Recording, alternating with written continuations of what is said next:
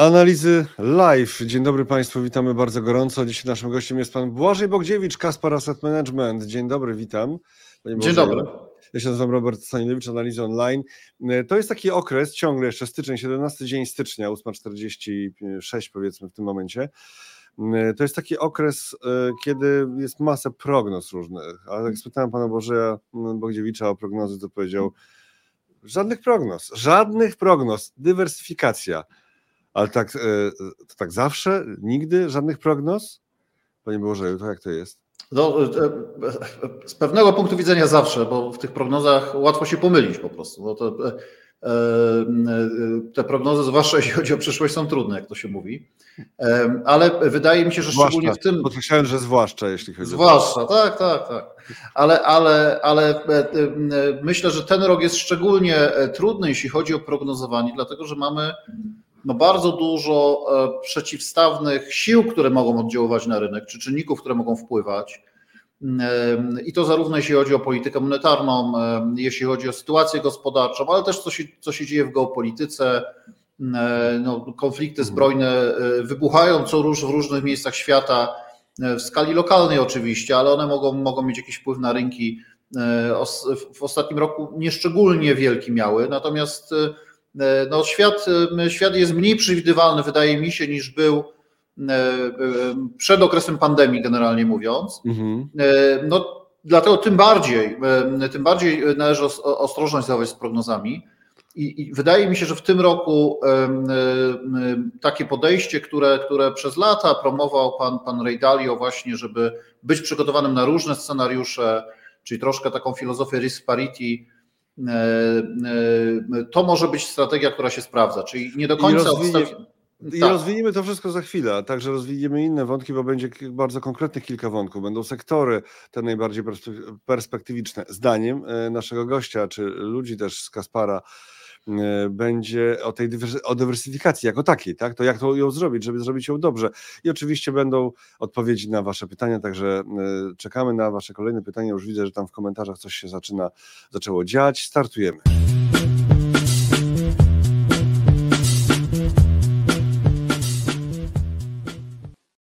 Błażej Bogdziewicz, Kaspar Asset Management, Robert Stanilewicz, analizy online, e, analizy live. Zaczynamy od, od Właśnie, zaczęliśmy już po raz drugi, zaczynamy od rozpracowania e, samej dywersyfikacji. Skoro nie prognozy, tylko dywersyfikacja, to e, co to znaczy? No, rok szczególnie trudny do prognozowania. Kilka rzeczy Pan wspomniał o tym, ale ja bym chciał najpierw co do zasady.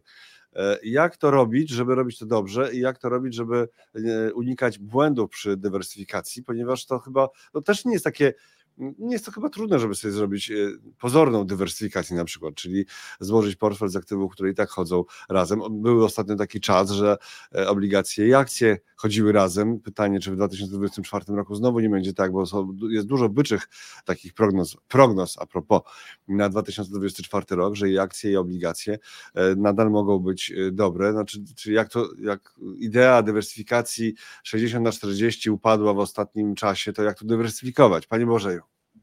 No ona, ona miała bardzo, ta, ta, ta, ten właśnie ta, ten sposób e, inwestowania 60 na 40 miał bardzo trudny nie tyle na 23 rok, bo tutaj e, sobie nie radziła wcale źle, ale poprzedni rok, 22, e, kiedy mieliśmy duże spadki zarówno na rynku akcji, jak, jak i na rynkach obligacji, w szczególności na rynkach obligacji, te długoterminowe obligacje pospadały po kilkadziesiąt procent. No i co teraz?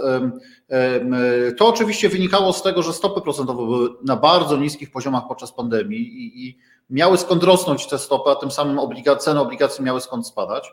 Natomiast teraz sytuacja jest o tyle inna, że e, stopy procentowe rentowności obligacji są na wyższych poziomach. Również te realne rentowności, tutaj mam na myśli przede wszystkim rynek amerykański, ale nie tylko, są na, e, są na, na stosunkowo atrakcyjnych poziomach, czyli mamy inną sytuację. I oczywiście nie mamy żadnej gwarancji, że, że, że ta korelacja pomiędzy tymi klasami różnymi aktywów, o, o, których mówimy, czyli tutaj w szczególności akcje i obligacje, no będzie ujemna, czy one będą w jakimś stopniu zyski na jednej klasie aktywów będą rekompensowały straty na drugiej, ale przy właśnie wyższych rentownościach jest, jest to bardziej prawdopodobne niż przy bardzo niskich, czyli nie mamy gwarancji, ale jest spora szansa, że jednak ta dywersyfikacja nam pomoże. E, I jak o tej dywersyfikacji warto myśleć w mojej ocenie. No, jest oczywiście takie podejście książkowe, żeby no, mieć portfel rynkowy, czyli udziały w tych spółkach takich w, w takiej no, w takim rozmiarze, w jakich, jaki, jaka jest ich kapitalizacja. Ja tutaj jednak bliższe jest mi to podejście czy przynajmniej w pewnym, ta filozofia, którą, którą promował przez wiele, przez wiele lat Ray Dalio, znany zarządzający Bridgewater i twórca te, te, te, tego, tego hedge fundu, który, no, który jakby nie tyle dywersyfikował po wszystkim, ale wybierał te klasy aktywów, które są ujemnie skorelowane. Czyli trzeba taki, ten, ten, ten portfel nasz inwestycyjny trzeba podzielić sobie na takie E, klocki, można powiedzieć, czy takie kawałki, które będą się inaczej zachowywać. E, co to znaczy? Że można mieć oczywiście część taką bardziej, no, na przykład technologiczną, innowacyjną, ale oprócz tego warto mieć część e, tej starej ekonomii, zwłaszcza związanych z sektorem surowcowym, bo jest spora szansa, że one się będą zachowywać inaczej, one nam ograniczą ryzyko. Oprócz tego warto mieć obligacje długoterminowe. Ja tutaj szczególnie preferuję obligacje indeksowane inflacją, które też w niektórych scenariuszach powinny e, e, nas e, ale bronić wejdę, przed stratami. Wejdę w słowo, ale obligacje indeksowane inflacją na którym rynku? W Polsce czy w Stanach? No w Polsce Obliga tego rynku. Detali... De... Słucham? W Polsce to są detaliczne obligacje dostępne do sprzedaży. Hurtowych praktycznie nie ma. No być może E, tutaj nam e, potrzeby pożyczkowe państwa rosną, więc być może e, Ministerstwo Finansów wprowadzi takie obligacje na rynek, ale póki ich nie wprowadzi, to nie ma czego kupować. Możemy inwestować na innych rynkach, w szczególności w Stanach Zjednoczonych. No, w tej chwili rentowności są, dochodzą troszkę poniżej dwóch punktów procentowych, rentowności realne, powyżej inflacji w Stanach Zjednoczonych. To oczywiście zależy, zależy od, od terminu zapadłości. Tam można sobie kupić obligacje od praktycznie zera od, do, do 30 lat. Więc no, tam ten rynek jest, no, jest szeroki, jest w czym wybierać. Okej, okay, dobrze, e, dobrze, ale to jest, ale to jest propozycja dla indywidualnego inwestora, klienta, nie wiem, inwestora trochę akcyjnego, trochę klienta, który parkuje pieniądze w funduszach. Czy to jest propozycja dla profesjonalnych podmiotów? Można, można, można, klienci indywidualni mogą kupić ETF-y, które inwestują w obligacje inflacyjne. Najbardziej I one się zachowywały przedziwnie, znaczy przedziwnie z naszego punktu widzenia, bo jak mamy y, obligację detaliczną w Polsce, kupujemy ją sobie po prostu tak, y, y, tam gdzie się kupuje obligacje detaliczne Skarbu Państwa, no to wiemy, że mamy tam inflacja plus marża po tym pierwszym roku, a wcześniej w ostatnimi czasy naprawdę całkiem e, przyjemna e, ta E, to oprocentowanie było, ale tamte ETF-y to tak jakoś, jakoś tak chodziły w bardzo trudny sposób, bo o tym rozmawialiśmy e, parę razy na, w naszych programach i to nie jest takie oczywiste, że że one rosną wtedy, kiedy inflacja rośnie. Tak jest, oczywiście. One zależą troszeczkę od inflacji, ale w większym stopniu jeszcze zależą od tego, jak się kształtują stopy procentowe, w szczególności realne rentowności, e, jak się kształtują, a one wpływ na nie w dużym stopniu ma polityka monetarna. Czyli w, jakimś tam uproszczeniu e, te obligacje inflacyjne będą sobie radziły dobrze, jeżeli będziemy mieli stosunkowo wysoką inflację, a Fed będzie prowadził, a, Fed, a Fedu nie będzie stać na prowadzenie bardzo restrykcyjnej polityki monetarnej, co wydaje mi się e, jest całkiem prawdopodobne, że Fed nie będzie w stanie bardzo zacieśniać e, polityki monetarnej z obecnych poziomów, nawet jeżeli inflacja miałaby pozostawać na wysokich poziomach. Mhm, rozumiem. E, to, czyli ten, ta część bezpieczna w, w, w, portfelu.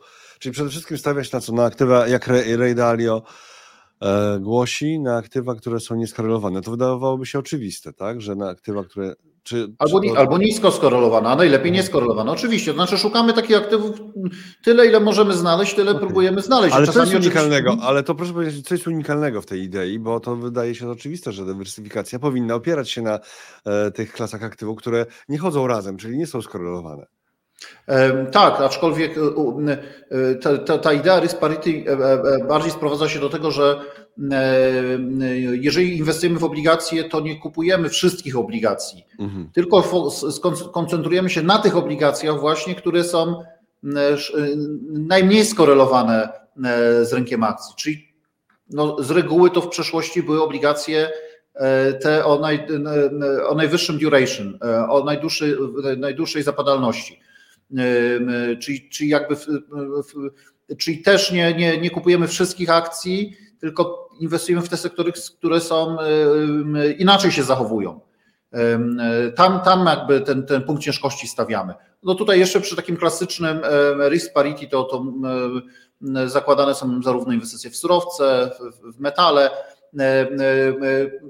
Myślę, że nie chodzi o to, żeby, żeby próbować zreplikować jakąś taką ideę funduszu risk parity, tyle, tylko bardziej mi chodzi o filozofię, żeby myśleć właśnie ten, o inwestowaniu w ten sposób, żeby próbować e, inwestować w klasy aktywów, które z jakichś powodów fundamentalnie oceniamy jako atrakcyjne, ale które jednak powinny się inaczej zachowywać w różnych scenariuszach. Mhm. Ale y, do początku mówił Pan o tym, że ten rok jest szczególny, jeżeli chodzi o próby wstawiania jakichś prognoz, więc dlatego też zamiast y, prognoz, po prostu dywersyfikacja. To jeszcze wróćmy do tego, y, jakie ma Pan jednak e, nadzieje, już nie mówiąc w kategoriach prognozy, ale jakie ma pan, ma pan nadzieje albo jakie ma Pan obawy, e, tak w sensie profesjonalnym, a nie emocjonalnym oczywiście, co do tego, co się będzie działo na rynkach. W kontekście no, tego, co się dzieje na świecie już. Dwa największe ryzyka oczywiście to jest taki, że jednak ten wzrost gospodarczy będzie niższy niż, e, niż prognozy, że te podwyżki stóp procentowych, które obserwowaliśmy w roku ubiegłym, no o, o obniżkach się na razie mówi, E, ale, ale ich nie było jak na razie. Że te, że te wcześniejsze podwyżki się jednak przełożą na sytuację gospodarczą. One się nie przełożyły po części dlatego, że firmy e, e, w wielu wypadkach podczas pandemii no, zrefinansowały się na korzystnych warunkach na, na wiele lat. Natomiast no, koniec końców te wyższe stopy procentowe mogą zacząć dla wielu firm być, być problemem. Dlatego też, tak jak wcześniej mówiłem, nie sądzę, żeby Fed był w stanie istotnie zacieśniać politykę monetarną, bo, bo, bo wcześniej mógł to zrobić e, troszeczkę, e, trochę łatwiej było, bo, bo, bo no jak firma miała e, finansowanie zapewnione na dobrych warunkach na 5 lat, to te podwyżki stóp procentowych nie, nie, nie tworzyły jakichś, nie generowały jakichś problemów. No, teraz już trochę tego czasu minęło i kolejne zaciskanie moim zdaniem no, byłoby bardziej bolesne. E, oczywiście pytanie, co będzie z inflacją. Inflacja, inflacja spadała e, w ostatnich kwartałach i, i prawdopodobnie będzie w najbliższym czasie też spadać. Natomiast e, strukturalne, strukturalnie wydaje mi się, czy tak w, długo, w długim terminie, nawet w średnim, jest istotne prawdopodobieństwo, że będziemy mieli do czynienia z powrotem inflacji. Nie będzie tak łatwo zbić tą inflację. W dużym stopniu to wynika e, z demografii. E, ilość siły roboczej w gospodarce światowej się kurczy e, i ten, tą, tą korzyść, którą, którą firmy, korporacje globalne miały z niskich kosztów pracy, no o nie będzie trudno. Paradoksalnie w ostatnich, w osta po pandemii udało im się nawet wybronić marże, w wielu wypadkach nawet podnieść marże, Natomiast no, pracownicy w wielu firmach są niezadowoleni, też widzimy protesty społeczne w wielu krajach. Przy niskim bezrobociu, przy kurczących się zasobach pracy firmy będą jednak musiały podnosić pensje, co, co, co z jednej strony może ograniczać marże, a z drugiej strony może działać proinflacyjnie. Ale to są e, obawy, jak rozumiem, tak? A, a, nie, a, nie, a nie prognozy. Nie, to są, to są ryzyka, to są obawy. No prognozy, no, co, Bo to, gdzie ja, ja to mhm. podkreślam, dlatego że bardzo często jest tak, że jak odbieramy jakieś treści właśnie chociażby na YouTubie, to jeżeli ktoś wymienia taką listę negatywnych czynników, to mamy tendencję do tego, żeby o jak straszy, o jak straszy, o jak straszy. To są obawy, a nie kategorycznie stwierdzenie, że tak będzie. Tak, no bo są też, są też przynajmniej w perspektywie roku są, są inne czynniki i ta inflacja niekoniecznie musi wybuchnąć e, w tym roku. Jest ryzyko oczywiście, że ona się będzie, e, że ona zacznie rosnąć. Mm, są też inne czynniki, które mogą trzymać inflację w ryzach, to przede wszystkim widzimy cały czas deflację płynącą z Chin, jeśli chodzi o produkty przemysłowe. Chiny, Chiny jakby nie, nie potrafią zmienić swojego modelu wzrostu gospodarczego, który opierał się z jednej strony na inwestycjach infrastrukturalnych, z drugiej strony na eksporcie, no i cały czas ten eksport promują, starają się jak najwięcej eksportować, czyli ten, chcą, żeby, żeby e, e, eksport, eksporterzy były tym, tym, tym, tą lokomotywą chińskiej gospodarki. No oczywiście to, to oznacza, że, że muszą sprzedawać te produkty e, w innych krajach, w Europie, w Stanach Zjednoczonych, a żeby, żeby sprzedawać na tych rynkach, no to, to często oznacza, że muszą to robić po, po niskich cenach. No cóż z tym przestawianiem się na konsumentów? Chinach? Wszyscy o tym wiedzą, że, że trzeba się przestawić na, na konsumentów. Chińska partia komunistyczna też o tym wie.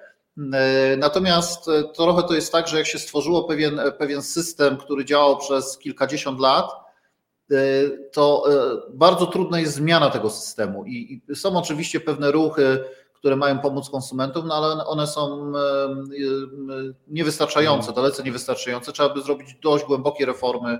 W mojej ocenie dobrym punktem wyjścia byłaby, byłoby zlikwidacja huku, czyli tego przydziału. E, no w Chinach jest tak, że można korzystać z, z różnego rodzaju świadczeń, e, czy to, czy to edukacji, czy służby zdrowia, tylko w miejscu jakby zamieszkania, do którego jest się nie tyle zamieszkania, do, czy, często to jest miejsce urodzenia, do którego jest się przypisanym to jest, to, to oczywiście ogranicza mobilność, to jest, to jest duży problem właśnie też dla konsumpcji, bo wiele osób musi utrzymywać środki na czarną godzinę, pewnego, pewne oszczędności istotne, no żeby w przypadku jakichś problemów, gdyż nie do końca mogą liczyć na, na te świadczenia socjalne, chociażby, chociażby na służbę zdrowia. No, często są zmuszeni do finansowania ich z środków prywatnych, więc y, y, trochę wiadomo, co zrobić, y, ale to trudno zrobić, a trudno to zrobić też bez jakby wywrócenia tego systemu, bez ograniczenia korzyści dla benefitów tego systemu, bo przecież ten system, który był napędzany przez inwestycje infrastrukturalne, przez budownictwo mieszkaniowe, przez właśnie eksporterów, no, ktoś z tego korzystał. To, to były często doły partyjne. No i teraz trzeba by im zabrać, a dać, dać ludowi. To, to, to nie jest takie łatwe. Czyli co, to jest taka trochę mm, neverending story, to przestawianie się Chin na konsumenta, tak? Y, za wcześnie w to uwierzyliśmy, jeżeli ktoś uwierzył.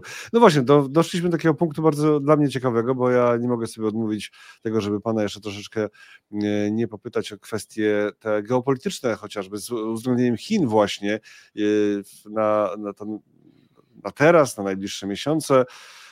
Jak pan postrzega e, te, bo to ten rok szczególnie trudny do prognozowania także z powodów geopolitycznych, jak rozumiem. Oczywiście, tak? oczywiście, oczywiście. Głównie no, bo, bo... albo, albo, przede wszystkim z powodów geopolitycznych. E, no to jak pan, jak pan widzi ten układ? Co tu się może dziać? Bo rozmawialiśmy wielokrotnie przez lata o Chinach i e, pan od dawna był sceptykiem wobec chińskiej gospodarki, chińskiej, chińskiego rynku i, i chińskiej polityki, tak? Tak generalnie. No tak, no bo ta chińska, ta chińska polityka była coraz bardziej mm, e, coraz bardziej restrykcyjna. Sektor prywatny był coraz bardziej regulowany i to tak ręcznie. E, więc to trudno, trudno było optymizm. To była taka gospodarka no, z takim specyficznym systemem. Było część oczywiście rozwiązań rynkowych, było część bardzo dobrych firm, ale jednocześnie bardzo duży wpływ państwa, bardzo duży wpływ partii no, który, który nie występował w innych dużych gospodarkach. I nawet, nawet nie, czas no, przeszły, rozumiem to tak przypadkiem, tak? Nie występował, bo i nie występuje nadal. E, tak, jeszcze nie, jeszcze nie, oczywiście. Nie występuje, zgadza się. To, to, to nie jest tak, że tutaj jakby e, daleko, daleko, daleko cały Dobrze, czas. ale zmiany... zmiany na, znaczy generalnie widać, co się dzieje z e, rynkiem akcji w Chinach, tak, że to jest oderwane zupełnie nawet od emerging markets i spadek od trzech lat. No tak, bo, bo to jest trochę tak, że, e, że, że no, no, inwestorzy utracili zaufanie e, e, do tamtego rynku. Mamy też nie tylko utratę inwest zaufania inwestorów finansowych, ale inwestycje bezpośrednie spadły po raz pierwszy od chyba 25 lat, jeśli nie, nie dłużej. Więc kapitał się wycofuje z Chin. Trochę to wynika oczywiście z regulacji, bo, bo, bo, bo to, to częściowo jest intencja oczywiście Stanów Zjednoczonych przede wszystkim, które, które uruchomiły program właśnie przenoszenia te, ten e, Inflation Protection Act. To, było, to, to tak naprawdę się w dużym stopniu sprowadzało do tego, żeby przenosić przemysł, próbować przenosić przemysł w jakimś części przynajmniej z, z Chin do Stanów Zjednoczonych, więc teraz w Stanach Zjednoczonych w zeszłym roku mieliśmy dość, dość, dość wysokie inwestycje e, e, przemysłowe prawdopodobnie w jakiejś skali będą kontynuowane. To, to, nie oznacza oczywiście, że od razu w Chinach będzie jakaś katastrofa, bo chiński eksport się trzymał całkiem nieźle, no ale też nie oznacza, że sytuacja się nie zmieniła. Ona się zmieniła i, i Chiny są powoli odcinane od, od, od kapitału zagranicznego, też od kluczowych technologii. no to, to mamy do czynienia z pewnego rodzaju zimną wojną. Niewiele wskazuje na to, żeby ona się miała skończyć. Pomiędzy Stanami Zjednoczonymi i Chinami oczywiście. Mhm, e, Pomiędzy Stanami Zjednoczonymi a Chinami, czy pomiędzy BRICS a Zachodem? Czy ten BRICS to w ogóle ma jakieś znaczenie, czy liczą się tylko Chiny? E, przede wszystkim Chiny i Stany Zjednoczone i Rosja. Chiny z Rosją oczywiście są tutaj, to ten, sojusz, tam są oczywiście różnice, są, jest jakieś, tutaj widzimy oczywiście jakieś, no, no, każdy próbuje oczywiście swoje interesy realizować, ale, ale ten sojusz wydaje mi się jest, e, jest silny, e, chińsko-rosyjski. Te inne kraje z BRICS-u to już, to już niekoniecznie. To, to, to, to nie wiem, mhm. Indie bardziej oczywiście grają pod siebie, zresztą z samymi Chinami mają, mają spór no graniczny, tak, więc to, tak. to niekoniecznie to jest jakaś głęboka przyjaźń pomiędzy, pomiędzy innymi państwami BRICS a Chinami, a też, a też w tym obozie zachodnim no Stany Zjednoczone mają e, jednak trochę różni się ich postawa od, od Europy, która stara się bardziej niuansować i nie do końca stracić te wszystkie relacje chińskie, bardziej się trochę tego obawia. Aczkolwiek się obudziła swego czasu, tak w ostatnich latach się trochę tak ocknęła, jeżeli chodzi o te relacje, można odnieść wrażenie. E, to prawda, że wiele pojawia, pojawia się więcej głosów e, takich no, E, które mówią o tym, że, że, że, że tutaj no, nie można być uzależnionym od Chin. E, no ale, są, ale ta polityka jest liderem jednak, czy, czy, tą, czy, czy tą siłą, która kreuje tę politykę są Stany Zjednoczone, a Europa, Europa raczej, raczej idzie z tyłu i i tam jest oczywiście w Europie jest więcej interesów, jest więcej państw, no, trudniej to koordynować. Mhm. E, proszę Państwa, za chwilę będą ciekawe sektory i ciekawe spółki z amerykańskiego rynku, e, ale teraz jeszcze chcę tylko na koniec tego wątku zapytać, e, jak, jakie wydarzenia geopolityczne Pańskim zdaniem mogą wpłynąć na rynki, bo można odnieść wrażenie, albo raczej nawet nie odnosić wrażenia, tylko widać czarno na białym, że ostatnimi czasy rynki były bardzo odporne na wydarzenia geopolityczne. Jeżeli coś się działo, to była bardzo krótka reakcja, a potem na przykład powrót do wzrostów. No, to, tutaj oczywiście wydaje, wydaje mi się, że cały czas e, niewiele wskazuje na to, żebyśmy mieli do, mieć do czynienia jakby z, kon, z końcem e, tej, tych, tych, lokalnych konfliktów. Tutaj jest, mam na myśli zarówno Ukrainę, jak i, jak i konflikt na Bliskim Wschodzie. No teraz właściwie na tym Bliskim Wschodzie są, jest kilka takich punktów zapalnych, no bo to oczywiście jest Izrael, jest Jemen, E, ale też jest póki co, e, nie jest to może, e, nie mamy tam do czynienia z działaniami, z działaniami zbrojnymi, ale mamy bardzo duży taki potencjalny konflikt, który, który się rysuje pomiędzy Iranem a Turcją. No Turcja oczywiście jest krajem NATO, więc tutaj mhm. konsekwencje mogą być, być najrozmaitsze. To, to wiąże się oczywiście z tym, że, że, że, Turc, że, że premier Erdogan no, próbuje, próbuje e, e, robić jakąś taką rekonstrukcję Imperium Osmańskiego. E, no i, i w tej chwili chce się łączyć z tymi krajami no, zbliżonymi kulturowo, zbliżonym języku, to przede wszystkim jest Azerbejdżan. No i Turcja od Azerbejdżanu no, oddziela, oddziela Armenia, więc no, są pomysły, żeby połączyć się właśnie, zająć część Armenii, która nie ma możliwości obrony się obronić się mhm. przed, przed, przed, przed siłą tur, turecką czy azerską. E, ale to by oznaczało, że od Armenii, od, od, od północy zostanie odcięty Iran. Iran. Iran zapowiedział, że jeżeli Turcy to zrobią, e, to będzie, no, użyje siły, więc mhm. mamy, mamy potencjalny konflikt. Ale takich miejsc jest oczywiście więcej. No, Iran ostatnio używa tej siły w sposób przedziwny, bo atak na e, punkt w Pakistanie, atak w Iraku i w Syrii, tak?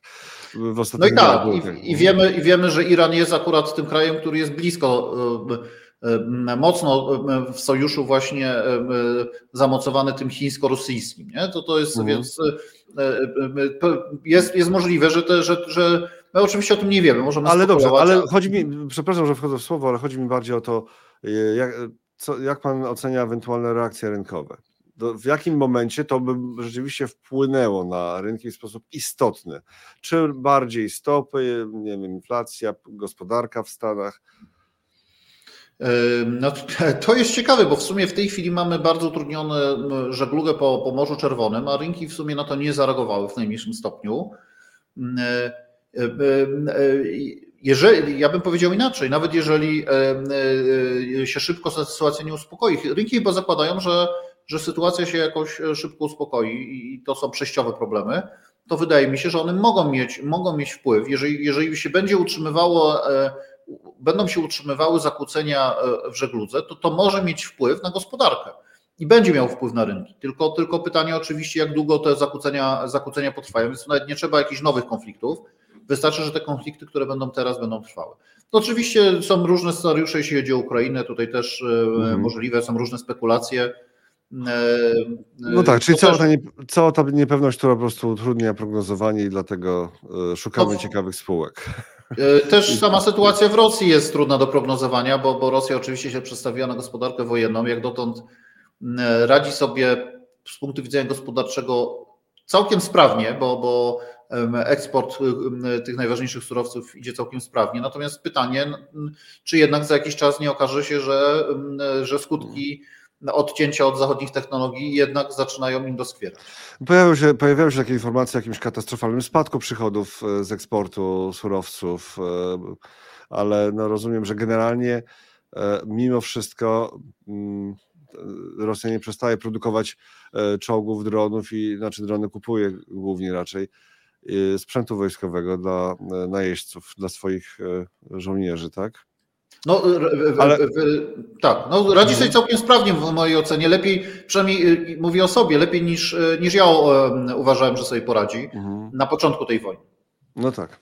E, to skoro jest taki czas niepewności, no to co można zrobić? Dywersyfikować, jak o, czym już, o tym już e, rozmawialiśmy, a w kwestii dywersyfikacji to w części akcyjnej szukać ciekawych sektorów, ciekawych spółek, no bo w sektor się rzadko, znaczy można inwestować w sektor, ale jeszcze fajniej jest zainwestować w fajną spółkę, albo fundusz, który inwestuje w fajne spółki gdzieś tam na jakichś rynkach, ja nie mówię, żeby inwestować w Polsce, teraz okazja się znowu robi, bo WIG, WIGi coraz niżej, WIG 20 teraz 1,21 na minusie i 2181, czyli 2000 jak magnes działa, ale zostawiamy polski rynek i teraz ruszamy do ciekawych sektorów.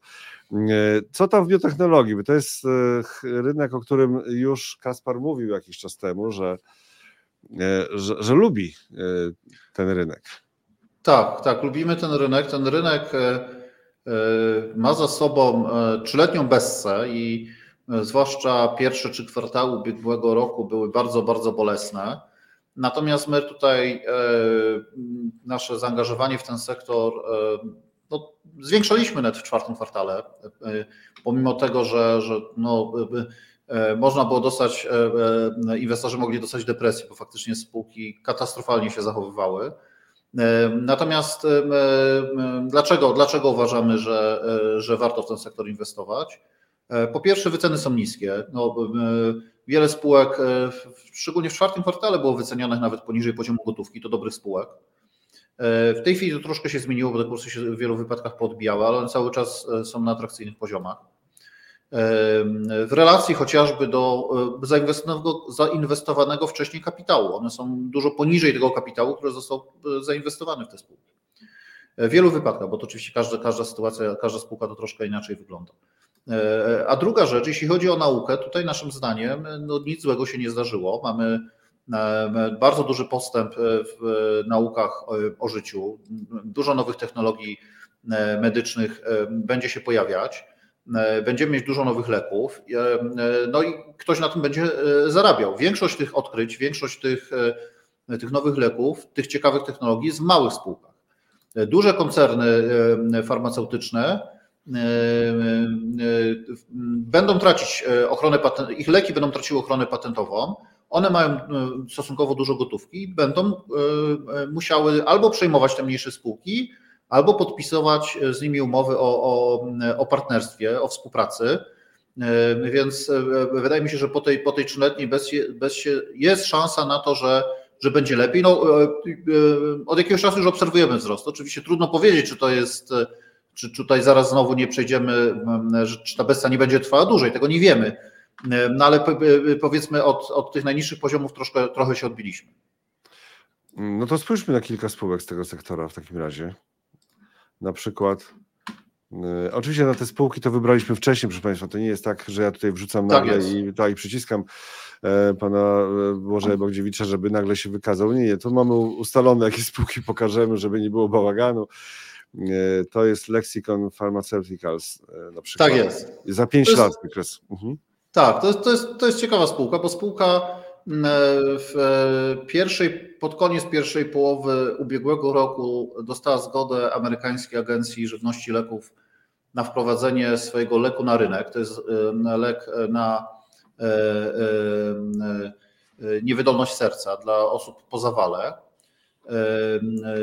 Przeprowadziła wówczas emisję akcji, ale też osoby zainwestowane w spółkę, insiderzy kupowali e, akcje w tym czasie też. Ta, ta emisja miała miejsce po 2,4 dolara. No i kurs spadł e, chyba ponad 50%. Teraz e, się troszkę odbił, ale jest na poziomie 1,4 dolara. Spółka ma dużo gotówki, ma lek zatwierdzony, który będzie sprzedawany, który E, będzie refundowany, czy pokry, ubezpieczenie będzie, amerykańscy ubezpieczyciele będą, będą finansować leczenie przy użyciu tego leku.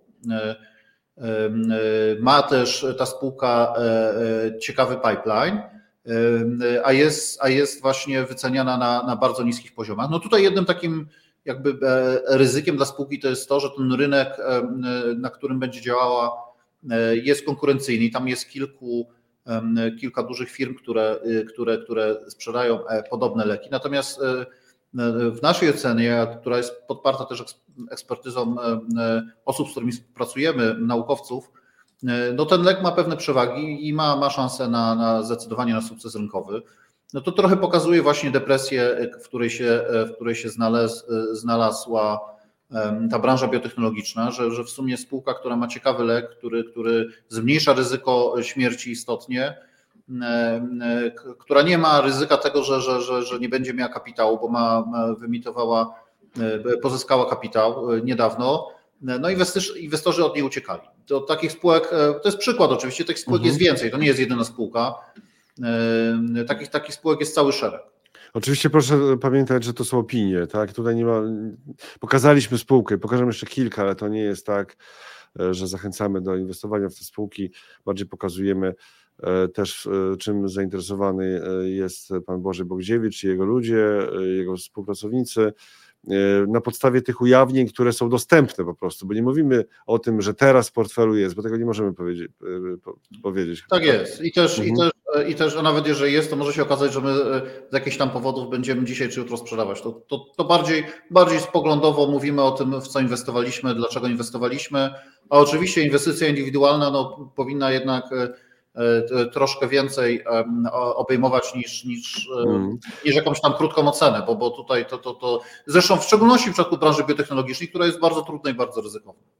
Zupełnie inaczej wygląda wykres za 5 lat innej spółki, to jest e, Crystal Biotech. Tak jest, tak. To, to, jest, to jest spółka, która, która akurat jako jedna z nielicznych sobie, sobie dobrze radziła. E, to, to jest w dużym stopniu e, dlatego, że była dobrze zarządzana, rozsądnie zarządzana, że ta spółka była, no przede wszystkim zakończyła sukcesem badania kliniczne i wprowadziła E, e, lek e, na rynek to jest lek, terapia genowa na chorobę, która po angielsku się nazywa DEB, a to jest chodzi o, o odklejanie się na skórka. To, jest, to, są takie niegojące się rany, choroba o podłożu genetycznym. No i oni, oni wprowadzili maść, która, która gdzie do zmodyfikowanego, zmodyfikowanego wirusa opryszczki włożyli gen, który E, e, e, powoduje, że skóra produkuje kolagen i dzięki temu te rany się goją. I, i, i spółka akurat była dobrze zarządzana, nigdy nie miała problemu z gotówką. Cały czas jest dobrze zarządzana i dlatego sobie, sobie dobrze radziła. No tutaj oczywiście jest jeszcze no, ta spółka ma ciekawe perspektywy, bo, bo podobną technologię, e, którą wykorzystali do właśnie do leczenia tych, tych, e, tych, tej choroby skóry, e, chcą wykorzystać przy, z jednej strony przy mukowiscydozie, a z drugiej strony, czyli to, to jest choroba płuc, w przypadku tutaj aerozolu, w postaci aerozolu się ma ten lek podawać, ale też, ale też planują lek, który, może nie tyle lek, ale, ale środek, który będzie miał zastosowanie w kosmetyce, czyli trochę w mniejszych dawkach e, e, geny, które e, stymulują produkcję kolagenu czy elastyny, można też w postaci maści podawać. I no to rzekomo ma mieć bardzo pozytywne efekty dla osób, które chcą jakby poprawić swój wygląd. Z punktu widzenia naukowego powinno to działać, no bo to technologia jest bardzo podobna jak w przypadku właśnie tego leku, który został wprowadzony na rynek. To tutaj trochę oczywiście ryzykiem może być podejście Agencji Żywności Leków, na ile oni zgodzą się na to, żeby lek, który no, niekoniecznie ratuje życie, a jest to terapia nowatorska, terapia genowa, no, jak bardzo będą chcieli podjąć to ryzyko i wpuścić ten lek, lek na rynek, nie obaw, bo, bo, oczywiście teoretycznie mogą być, mogą się z czasem pojawić jakieś efekty uboczne, jak w, mhm. jak w przypadku każdego leku. A to właśnie pokazuje, jakie są duże ryzyka jednak w, tej, w tym sektorze, w biotechnologii generalnie. Tak, oczywiście. No, często jest tak, że w przypadku jakiegoś leka, leku pacjent, który, który był w, pod, w badaniach klinicznych, dostawał jakiś lek, umrze z powodów nie do końca wiadomo jakich, no nie w wypadku, tylko po prostu umrze, no takie, takie badania są wtedy zatrzymywane. Od razu e, ma to jakiś wpływ na kurs, a to, to czasami to może, być, może być czysty przypadek. No właśnie, Paweł tutaj pisze. Ja do Waszych komentarzy, drodzy e, widzowie i widzki, wrócę e, pod koniec jeszcze naszego spotkania. Coś tam jeszcze zmieścimy. Cały ten biotech to rzekomo planujemy, powinno działać. Tutaj Paweł tak pisze o tym. No tak, oczywiście, bo, bo, bo trudno mieć jakąkolwiek pewność. Nawet najlepsi naukowcy nie są w stanie e, powiedzieć e, z pewnością, czy jakiś lek będzie działał, czy nie. Dlatego się robi te badania kliniczne. Biologia jest trudna. I, wiele było takich e, przypadków w historii, że większość jakby środowiska medycznego spodziewało się, że jakiś lek zostanie zatwierdzony, a niekoniecznie był zatwierdzany później, bo w badaniach klinicznych wyszło co innego. Więc e, no, dlatego mhm. właśnie wiele takich, wiele takich słów. No, sposobem na to jest dywersyfikacja. Ciężko mieć jedną czy dwie spółki. A zgadza się Pan z tą opinią, to znowu Paweł, e, pewnie jak zawsze 80% spółek dąży do zera, 20% wystrzeli. Mm, to znaczy, myślę, że te proporcje są inne, tak bym powiedział. Aczkolwiek, bo bym powiedział, to może inaczej. Czyli co, inne, czyli wystrzeli tylko 5% spółek? E, jeżeli, nie, nie, e, to, to może powiem inaczej. Faktycznie być może patrząc na, na jakiś szeroki rynek, to, to może być nawet prawda. Natomiast e, jestem głęboko przekonany, że wśród tych spółek, w które my inwestujemy, te proporcje są inne. Tak, tak bym mhm. Aha, w które wy inwestujecie. A tak jeszcze do, do, tytułem jeszcze komentarza, to ja tutaj na stuku patrzę, podglądam tę spółkę, ten wykres, kapitalizacja e, 3,6 miliarda prawie dolarów. 3,6 miliarda dolarów kapitalizacja to jest taka mała spółka prawda? Cena do wartości księgowej 4,734 prawie, to nie, nie jest nisko. Nie mam tutaj ceny do zysku, ale tam pewnie zysku nie ma. Zyski się dopiero pojawiają, bo ten lek został wprowadzony w zeszłym no roku, więc, mhm. więc tam zysków w tej chwili w tej chwili nie ma. No ale one, mhm. one, one będą, jeżeli się no, jeżeli będą leczeni mhm. pacjenci, no to to wymaga czasu, żeby kolejnych pacjentów objąć leczeniem. Statystycznie to, co w naszych komentarzach się pojawia, nie jest pewnie miarą e, żadną takiego ogólnego nastawienia inwestorów globalnie, ale jak e, Taki komentarz y, widzimy, tutaj Marek pisze, jak lubię jazdę bez trzymanki, tak tutaj nie tknąłbym złotówką. Jednak, czyli jest duża rezerwa, czyli to dobrze, być może dobrze, że jest duża rezerwa do tego sektora. To znaczy, to, to jest też trochę tak, to niezależnie od sektora chyba, że e, trzeba jakoś tak jednak mieć pewną, pewien komfort, że się ktoś dobrze czuje z jakimś sektorem, bo e, jeżeli ktoś się źle czuje, to, to często jest tak, że ktoś kupi, nie wie po co kupił, kurs spadnie o 20-30% i sprzedaje, wychodzi. A mhm. być może akurat to, jest, to, to, wtedy trzeba dokupić. A jeśli, Więc kupił, a jeśli kupił, wiedział po co kupił, a kurs spadł 20-30%, to jak reaguje wtedy? E, no to zależy właśnie, czy, czy, czy to spadł, czy spadł bez powodu, czy, czy mhm. były jakieś informacje, które, które uzasadniają spadek bo czasami trzeba wtedy y, tą stratę, bywa też tak, że trzeba tą stratę zaakceptować i, i zakończyć taką inwestycję, w szczególności w tej branży, dlatego ta branża jest trudna. Mhm. Ta branża wydaje mi się jest trudna dla inwestorów indywidualnych. Od, zostawiamy biotechnologię, a teraz blisko biotechnologii jest technologia, przynajmniej z nazwy, czyli sektor IT. Sztuczna inteligencja inwestycyjnie. To też jest temat dość trudny, bo oczywiście był wystrzał Nvidia przede wszystkim na czele, ale sztuczna inteligencja generalnie miałaby docelowo wspierać wszystkie firmy z różnych branż jako narzędzie albo jako zmiana procesów biznesowych, produkcyjnych, no wszystkiego. E, ale jak wy podchodzicie do sektora IT i jak wy podchodzicie do sztucznej inteligencji e, inwestycyjnie? E, my inwestujemy przede wszystkim w sektor półprzewodników. To, to oczywiście jest taki, tym, tym największą, tą największą spółką w tej chwili jest, jest Nvidia, ale tych spółek jest więcej. I, i, i też jest naszym zdaniem tych, tych firm, które będą beneficjentami sztucznej inteligencji właśnie z, z tej branży półprzewodników jest, jest sporo, jest więcej. No, bynajmniej Nvidia nie, nie zdominuje całego rynku. Zawsze tak zresztą było, że, że, że, że tutaj no, oprócz, oprócz tych spółek, które, które były tymi, tymi najgłośniejszymi liderami, było szereg innych dobrych, ciekawych spółek, które, które też odnosiły sukces.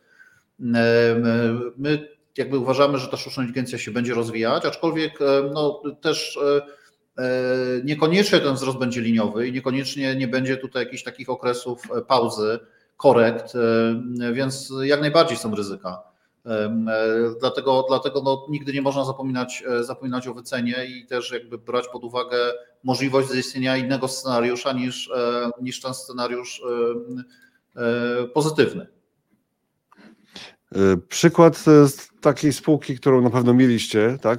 Mieliście. Tak, tak, nie tak, wiemy, tak, czy to macie albo nie macie teraz. To na ostatni okres ujawniony. To, na to przykład... jest na 30 września chyba. To Ambarella. Ambarella. Tak, tak, To, jest, to jest taki przykład spółki, która, e, która bynajmniej nie jest na szczytach. Ona tak naprawdę bardzo ten kurs się zachowywał, zaraz chyba zobaczymy, się zachowywał zobaczymy. słabo e, w ostatnim czasie, dlatego że wyniki były słabe. E, wyniki były słabe. E, ale spółka to jest spółka z sektora półprzewodników, która ma bardzo, bardzo, bardzo dobre produkty, które powinny korzystać na rozwoju sztucznej inteligencji. To jest spółka, która robiła, czy robi cały czas procesory do kamer.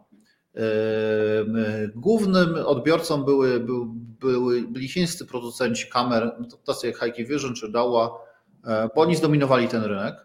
E, e, dzięki, dzięki procesorom właśnie Ambarelli można było e, różnego rodzaju inteligentne funkcje w kamerach stosować, wykrywanie ruchu, tak dalej. No, tych, tych funkcji było, było bardzo wiele i to, to, to, to dzięki właśnie Ambarelli można było robić.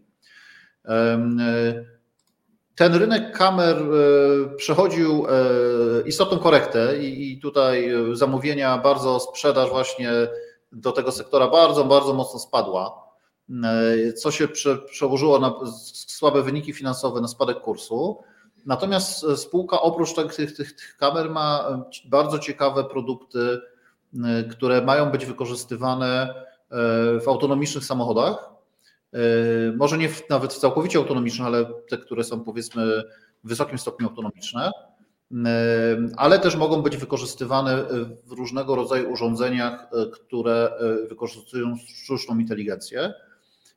I to nie jest jakby tylko nasza opinia, czy opinia analityków, z którymi rozmawiamy, ale publicznie no, jedna z największych spółek europejskich sektora samochodowego Continental, byłem na, we wrześniu na konferencji, mówiła właśnie, że, że oni, oni też oferują rozwoje, rozwiązania technologiczne do, do, do autonomicznej jazdy, że no, korzystają, e, korzystają z tych e, chipów Ambarelli, że one są zdecydowanie e, najlepsze, że, że tutaj dają ogromną przewagę. Problem jest tylko taki, że w tej chwili nie ma z tego przychodów, że to są, są kontrakty, które są podpisane, natomiast te samochody będą wchodziły dopiero za 2-3 lata na rynek, więc ta, ta spółka teraz ma taki okres trudny, musi doczekać do tych, do tych, do tych lepszych czasów. Natomiast no, produkty, te procesory, które robią, są, są w, wielu, w ocenie wielu bardzo dobre. Też, też ostatnio podpisał, podpisali umowę z, z inną firmą e, e, amerykańską, która też właśnie rozwija e, technologię autonomicznej jazdy i w tym przypadku, w tym przypadku akurat zastąpiła Amberella rozwiązania NVIDIA. Mhm. Więc, więc mają, Aha, mają ciekawą wyparła, technologię. Tak, bo, no bo Nvidia oczywiście ma bardzo silną pozycję, ale przede w sztucznej inteligencji, ale ta sztuczna inteligencja ma różne jakby obszary. Nvidia ma bardzo silną pozycję w, trenowaniu, czyli w trenowaniu tych modeli. To, co, co się dzieje w centrach danych, wymaga bardzo dużo energii, natomiast niekoniecznie oni będą mieć naj, naj, najsilniejszą pozycję w czymś, co się nazywa inference, czyli, czyli w wykorzystywaniu już sztucznej inteligencji, w stosowaniu tej sztucznej inteligencji e, e, przez użytkowników. I tak naprawdę jest możliwe nawet, że, że będzie można ten model, e, chat GPT będzie można stosować bez łączenia się z, z siecią, tego typu rozwiązania, na przykład na komputerze albo w jakichś urządzeniach peryferyjnych. I tutaj właśnie w przypadku tych, tych, tych urządzeń peryferyjnych, czy to jest komputer, czy to jest telefon, czy to jest jakiś dron, robot, czy samochód, e, już ta konkurencja jest większa, jest więcej spółek, które mogą tutaj działać i jedną z tych spółek, które, e, która ma bardzo dobre rozwiązanie jest Ambarella. No tutaj też oczywiście jest możliwe, że, że tą Ambarellę e, ktoś będzie próbował przejąć teraz, no bo ma ciekawe rozwiązania, branża o tym wie, więc to też jest, to też jest możliwe, że, że któryś z większych graczy będzie, będzie próbował to robić.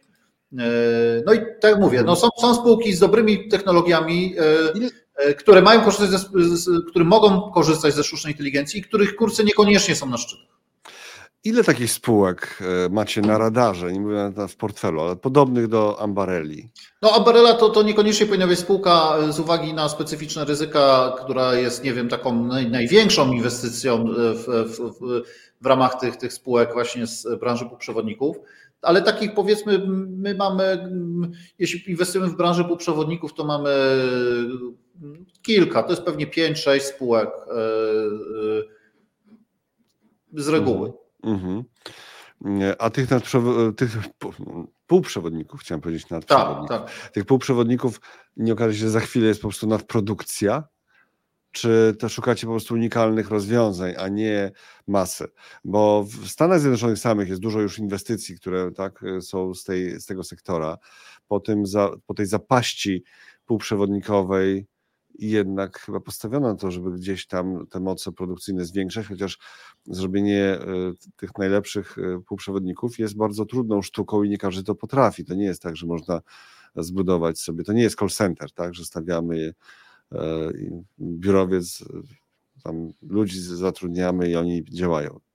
No ta produkcja jeszcze nie ruszyła, te inwestycje, do, mhm. te inwestycje będą trwały, to, to są bardzo trudne procesy technologiczne i wcale nie jest powiedziane, że one przebiegną sprawnie.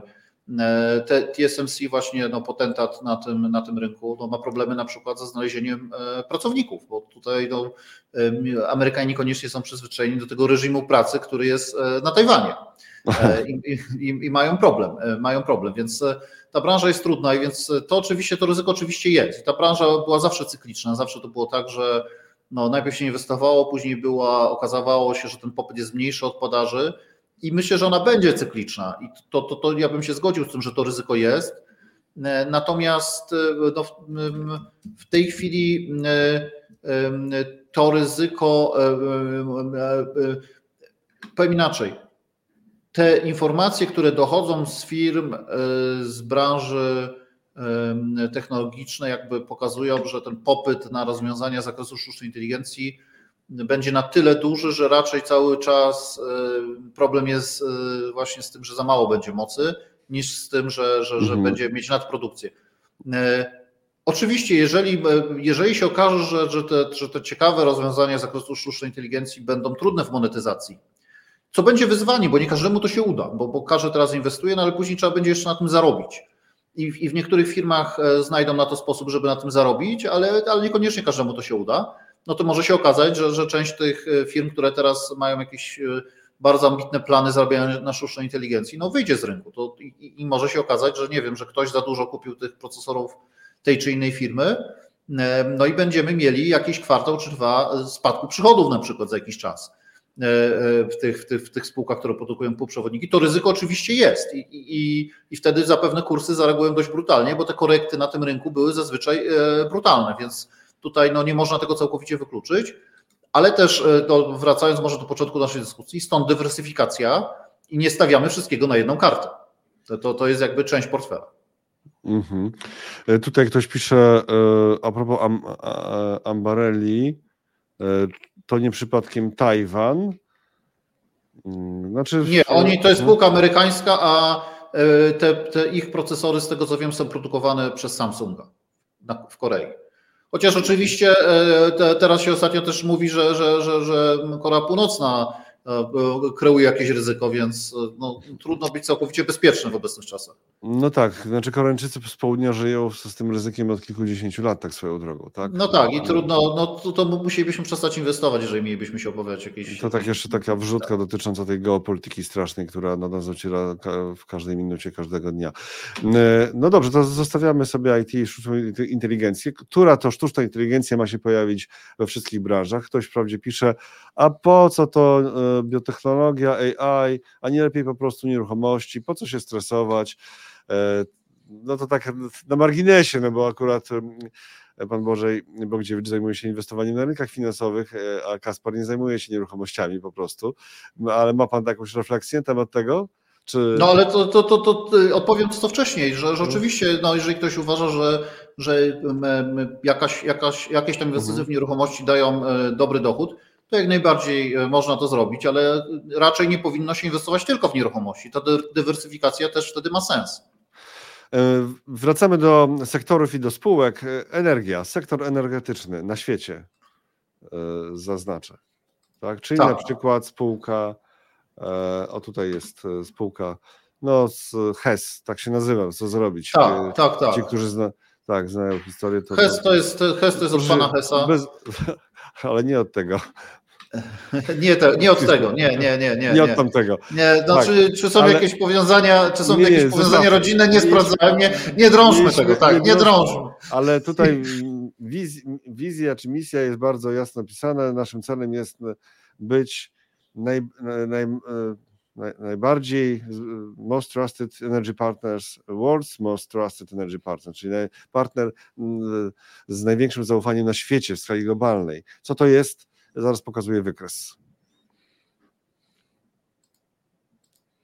Tak, Panie Bożeju? Y, o tej tak, spółce. Tak, tak, tak. Tak, tak, tak. tak. No, y, HES to jest, y, to jest ciekawa spółka, bo to jest spółka, no może zacznę od tego, że spółka jest przejmowana przez Chevron, przez, przez mhm. giganta, jedna z największych spółek z branży energetycznej w Stanach Zjednoczonych.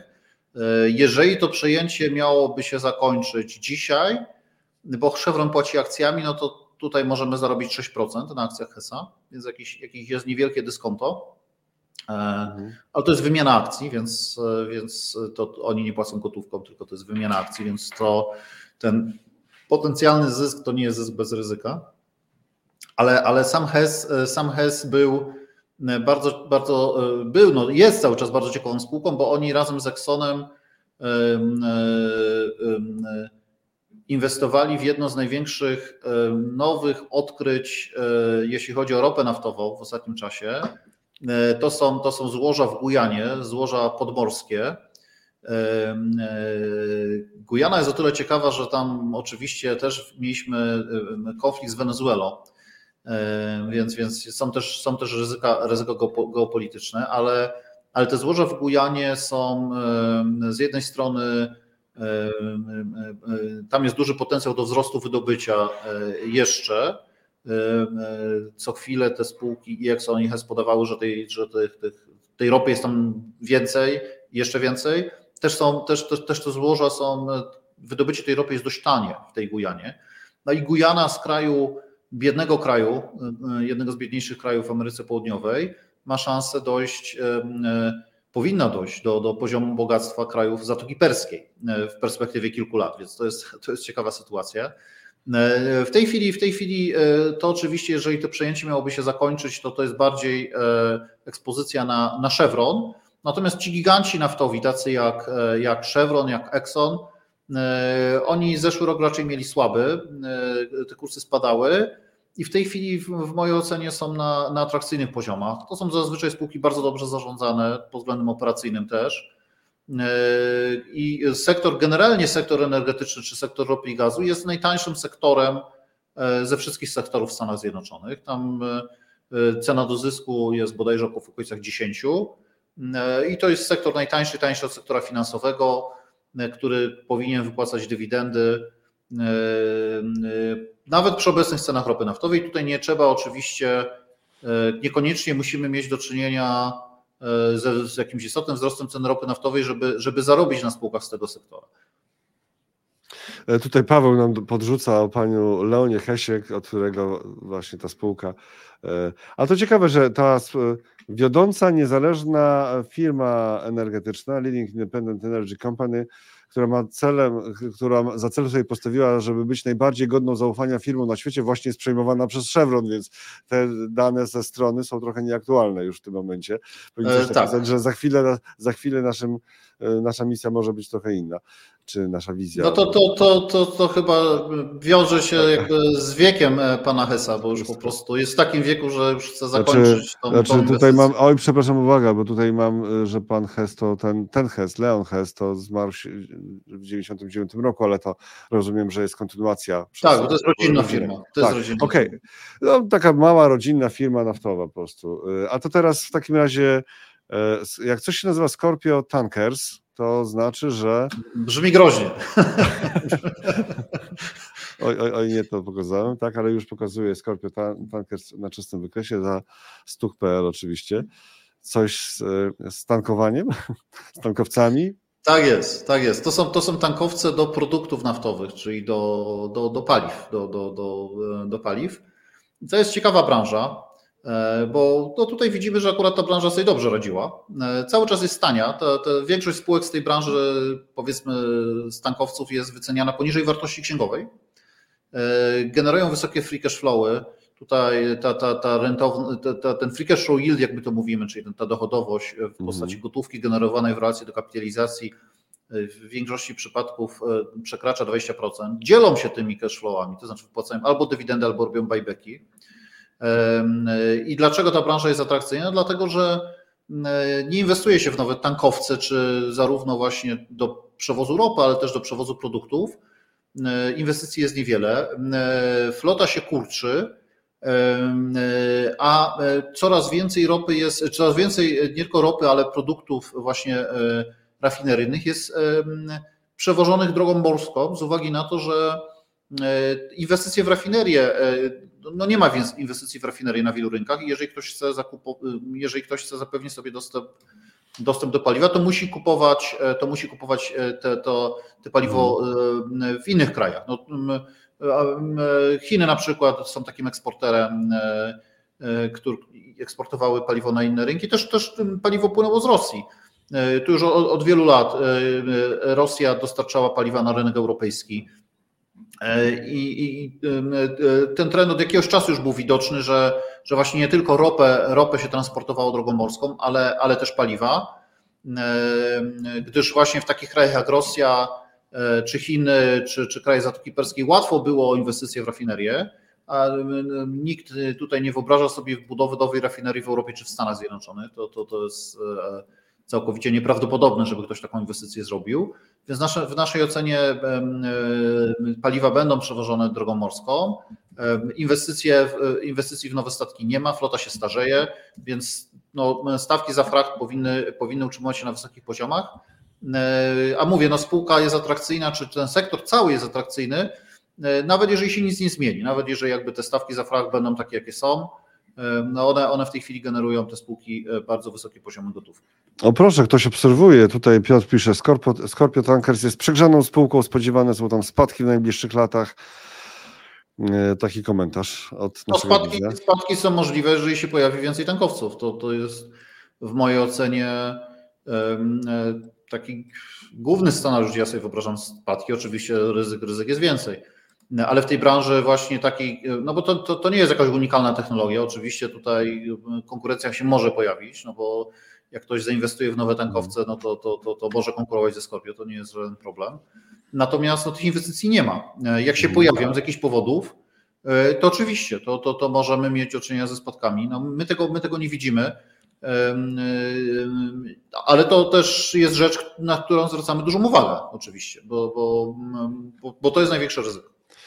Panie Boże, nie będziemy już teraz tak analizować spółka po spółce, bo ma, mamy jeszcze kilka kolejnych sektorów. Nam godzina już minęła naszej rozmowy, e, a jeszcze kilka punktów trzeba by zaznaczyć już tak szybciutko.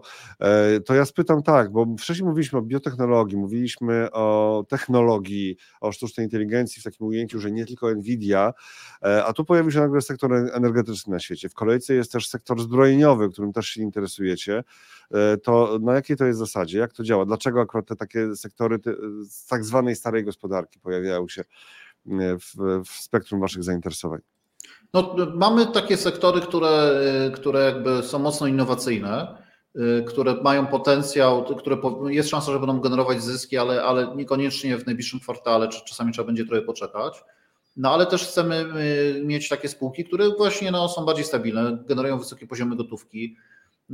Też w przypadkach jakiegoś wzrostu ryzyka geopolitycznego mogą nawet zyskać, no bo wtedy w zeszłym roku tak nie było, no ale, ale z reguły jednak było tak, że, że, że jakieś konflikty zbrojne e, przyczyniały się do wzrostu cen e, energii, więc jeżeli będziemy mieli eskalację konfliktów zbrojnych, to, to, to jest możliwe jak najbardziej, że, że będziemy mieli do czynienia z taką sytuacją, że ceny ropy naftowej i spółek energetycznych pójdą w górę.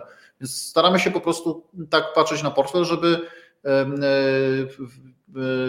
w zależności od różnych scenariuszy mieć przynajmniej coś, co nas chociaż trochę chroni, niekoniecznie to nie oznacza, że fundusz nasz czy nasze inwestycje będą w każdym scenariuszu rosły, no bo to już by było za pięknie, ale, ale też czasami chodzi o to, żeby y, nie stracić bardzo dużo. To, to, to, to też jest ważne. Y, o obligacjach amerykańskich już mówiliśmy na początku. Mówiliśmy generalnie o, o dywersyfikacji, więc teraz już nie będziemy wracać do tego tematu, ale jeden temat. Dlaczego to wszystko, co robicie, jest bez zabezpieczenia walutowego? To też troszkę wynika właśnie z zarządzania ryzykiem, bo jeżeli mielibyśmy do czynienia właśnie z zmianą sentymentu e, rynkowego, jak to się mówi, z, z, no, rynki będą bardziej mieć nastawienie risk off, a nie risk on, to jest prawdopodobne, że, że akcje będą spadać, ale że dolar się będzie umacniał i wtedy e, te spadki na rynkach akcji będą troszeczkę amortyzowane, e, będą trochę amortyzowane poprzez kurs walutowy. Czyli jeżeli będzie źle na rynkach akcji, no to liczymy na to, że kurs nas troszkę będzie chronił i że te nasze inwestycje w obligacje, w szczególności te obligacje o, o maturity, wysokiej, długiej zapadalności, też będą, też będą ich ceny rosły, co, co nam trochę zamortyzuje spadki na innych częściach. To, to jest naszym zdaniem no, ogranicza ryzyko tak naprawdę, chociaż w zeszłym roku akurat, akurat oczywiście bardzo, bardzo negatywnie wpłynął na inwestycje nasze, no bo, bo złoto się umocnił do dolara o ponad 10%. Tak. Mhm, no właśnie, to jest coś za coś, tak? E, bo jednak najczęściej zalecana jest, zalecane jest hedżowanie. Znaczy to tak e, bardzo często się, no większość funduszy inwestujących czy, ET, czy znaczy ETF-y to nie, ale szukamy takich, które są jakoś to znaczy, możliwości. W Polsce, w Polsce się przyjęło, że się hedżuje, na świecie się raczej nie hedżuje. To, to akurat mhm. jest takie trochę lokalne podejście.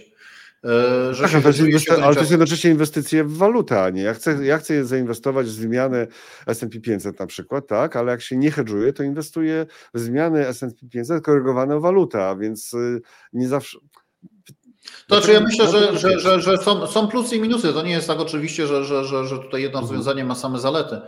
Mm, e, najważniejsze jest, żeby mieć świadomość, nie? Bo, bo jeżeli, e, jeżeli e, ktoś ma inwestycje, załóżmy, w, niech będzie w to S&P 500 zahedżowane do złotówki, a z jakichś powodów coś bardzo złego się w Polsce wydarzy, no to niech nie liczy na to, że to, że ma akcje amerykańskie go w jakimś stopniu uchroni przed, przed, przed, tym, przed mhm. tymi problemami lokalnymi. Ja tutaj nie mam na myśli jakiejś szczególnej prognozy, tylko mówię generalnie, że, że zawsze mhm. jest tak, że, że po prostu, no, no jeżeli jesteśmy zahedżowani do złotówki, no to mamy w 100% ryzyko związane z Polską, która, która, która oczywiście może sobie radzić super i, i radzić sobie jak najlepiej, no ale mo, może być jakiś scenariusz, że, że, że, że, że tutaj jakieś ryzyko się zmaterializuje. No ryzyko ma to do siebie, że się materializuje, E, no, a to polega na tym, że się realizuje ten scenariusz, którego się nie spodziewaliśmy. No, na, na tym polega ryzyko. To jeszcze króciutko o Polsce. GPW, obligacje, jakie macie tutaj spojrzenie na polski rynek, bo nie jesteście zaangażowani jakoś, znaczy w ogóle nie jesteście zaangażowani na polskim rynku, bo macie sztand na sztandarach macie wypisaną globalność swoich Mamy, ma, znaczy, w ogóle to bym, to trochę jednak tak? przez, przez, lekka przesada, bo mamy strategię... Strategię dla klientów w portfelach, tak? Portfelowe. Tak, aczkolwiek no, no, no, nie będę ukrywał, że, że polskie inwestycje to jest e, niewielka część naszej inwestycji. Trochę jest więcej oczywiście w przypadku obligacji, ale w przypadku akcji to jest, e, to jest, e, to jest, e, to jest niewielka część. I to nawet niekoniecznie wynika z, z, oceny jakiejś szczególnej polskiego rynku, tyle tylko, że no jeżeli my inwestujemy globalnie na tym szerokim oceanie, łowimy, to, to, to, to niekoniecznie będziemy chcieli wrócić na jakiś mały akwen Wygodnie nam jednak łowić na tym dużym oceanie i tutaj niezależnie od, od, od tego, co się w Polsce dzieje, to raczej będą pojedyncze inwestycje w przypadku tych globalnych strategii, bo oczywiście no, mogą klienci e, być szereg klientów, którzy, którzy z różnych powodów e, będą się inwestować w Polsce i chcemy mieć też takie rozwiązanie, mamy strategię, być może z czasem będziemy mieć fundusz e, akcji polskich, aczkolwiek no to, to, to jeszcze mhm. nie jest jakby przesądzone, kiedy taki fundusz uruchomimy, czy go, czy go uruchomimy w najbliższym czasie, ale, ale e, mamy w tej chwili strategię. E, natomiast na tych naszych globalnych strategiach no, jednak preferujemy operowanie na tych, na tych szerokich wodach. To jeszcze Panie Bożeju, króciutko ja tutaj zasygnalizuję kilka pytań, kilka głosów naszych widzów. To już jeszcze przed live'em pisał Zachary Zorian. Czy nadmierna dywersyfikacja ogranicza przyszłe zyski jeśli tak, to gdzie jest ekwilibrium jej wyboru? E, no, to jak to Zacharego, wyrafinowane pytanie oczywiście. To znaczy, ja, to, to, poniekąd trochę tak jest, że ta nadmierna dywersyfikacja, no, no, jak się kupi tam powiedzmy bardzo dużo spółek, no to, e, to wiadomo, że, że, że one pewnie ograniczają zyski, ale ja myślę, że tutaj nie chodzi o właśnie taką dywersyfikację, żeby kupić 100 spółek, tylko o inteligentną dywersyfikację, żeby kupić e, e, e, spółki, które się będą inaczej zachowywać. Czyli nawet jeżeli mówimy o inwestorze indywidualnym, to może być, nie wiem, kilkanaście spółek, ale niech będzie. Niech będą spółki właśnie jedne takie, które generują jakieś przepływy gotówkowe, które, które są bezpieczniejsze, a, a niekoniecznie wszystko, żeby było w, w, tylko w, nie wiem, w, w samych innowacyjnych spółkach, bo no przyjdzie korekta. Też, też, też oczywiście się zdarza tak, że korekty się zdarzają na rynku, zdarzają się na różnych spółkach korekty i w momencie, kiedy mamy odpowiednią dywersyfikację, no to czasami jesteśmy w stanie e, nawet na takiej korekcie e, dokupić i, i, i, skorzystać z takiej korekty. A jeżeli mamy e, wszystko w jednym sektorze, no to oczywiście no, no pytanie, pytanie jak, jak bardzo negatywnie reagujemy na te spadki rynkowe. To, to, to, to jest pewnie kwestia indywidualna. Jeżeli, jeżeli ktoś dobrze reaguje, ma ma, ma, ma bardzo dobre spółki i, i nie przejmuje się spadkami, no to być może okej. Okay. No, trochę z tą dywersyfikacją oczywiście jest, jest tak, że no tutaj się przypomina ta, ta, ta historia Billa Gatesa, który po, po, posłuchał Warrena Buffetta, się zdywersyfikował i na tym bardzo dużo stracił, bo jakby został w Microsoftie, który właśnie został, prze, prze, prze, prześcignął Apple'a, e, e, jest największą spółką na giełdzie, no to, to, to, był, to byłby to byłby e, Buffett, dużo bogatszy. Przy czym sam Warren Buffett no, celuje w spółki, wybiera, tak, ale nie dywersyfikuje jakoś wie, co bierze i w dużej no, tak, tak. coś tam, co, jakieś tam małe transakcje, udziały są oczywiście rozpoznawczo, ale generalnie to, to nie jest jakoś mocno zdywersyfikowane. E, oczywiście, no, szczególnie teraz, kiedy, kiedy Apple stanowi bardzo dużą część jego, jego portfela, mówimy o mm. Berkshire Hathaway oczywiście. To tak. Więc, więc e, trochę więcej Buffett chyba mówi o tej dywersyfikacji niż ją pokazuje w realnych działaniach. To, też, to, też, to dla, też jest ciekawe. Zwyk, dla zwykłego inwestora chyba to jest bardziej. Znaczy dla zwykłego inwestora, który nie ma takiej mocy e, obliczeniowej czy zespołu, który e, bada te spółki, to lepiej nie, tak, lepiej dywersyfikuj. Co ogranicza zyski jednak mimo wszystko, choć też oczywiście ogranicza straty. Pamięta, pamiętamy o tym. E, Tomasz pisał, ostatnio portfel 60 na 40 chyba nie zadziałał, to o tym pan już mówił. E, e, tutaj Zachary, portfel 60-40 działa, ale zależy to od składu portfela. Wniosek również, ma pan rację, to chyba do wcześniejszego było. A tutaj Paweł, ja mam 64 na 36 i mnie tam działa, czyli ta dywersyfikacja jest widocznie taka skuteczna, inteligentna, bo tak jak pan Błażej mówił, nie chodzi o to, żeby po prostu na, na, na oślep zainwestować w różne aktywa stąd i stąd, bo wtedy rzeczywiście może nie zadziałać. Tu jeszcze a tu jeszcze taka dygresja indeksowa od Pawła. Dlatego inwestycja w indeksy typu emerging markets ma kluczowe znaczenie. Jak Chiny będą słabnąć, to będą wypadać z indeksu. Magia indeksu zawiera tylko e, wygranych. No ale to chyba daleko zanim z takiego ogólnego emerging markets Chiny by wypadły, prawda? No to pewnie musiałoby coś się zdarzyć. To, to jakieś decyzje natury politycznej musiałyby mieć miejsce. To trudno mi spekulować. No, jasne, tak. E, na tą chwilę, na tą chwilę wydaje się to mało prawdopodobne. No dobrze, proszę Państwa, dziękujemy pięknie za e, to, to spotkanie, za Wasze komentarze. Oczywiście e, mm, to jeszcze, przepraszam, tak mi wpadło e, jeszcze komentarz od Krzysztofa. Każdy zwykły inwestor chce wygrać z szerokim rynkiem, to oczywiste, więc przesadna dywersyfikacja też nic nie da. No dobrze, drodzy, tutaj mi się kliknął ten komentarz. Drodzy Państwo, kończymy na dzisiaj. E, dochodzi dziesiąta, więc rzeczywiście potężna porcja. Zakładam, że dla części do, od, do odsłuchiwania w kawałkach jednak, bo e, godzina 15 to, e, to, to dużo, to sporo. Błażej Bogdziewicz, Kasper Asset Management, był naszym gościem. Bardzo serdecznie panu dziękuję za to spotkanie, za to, że poświęcił pan nam czas i do zobaczenia E, niebawem. Obserwujcie powiadomienia. Jeżeli ktoś jeszcze nie ma, to zapraszam do zrobienia sobie subskrypcji kanału e, analizy live, bo kolejne wydarzenia w drodze. Dzisiaj z kolei też będzie rozmowa o funduszu, gdzie jest dużo obligacji korporacyjnych, to o godzinie 12.00, ale na kanale E, kupfundusz.pl, czyli na kanale YouTube'owym kupfundusz.pl, a także na Facebooku kupfunduszu i na LinkedInie.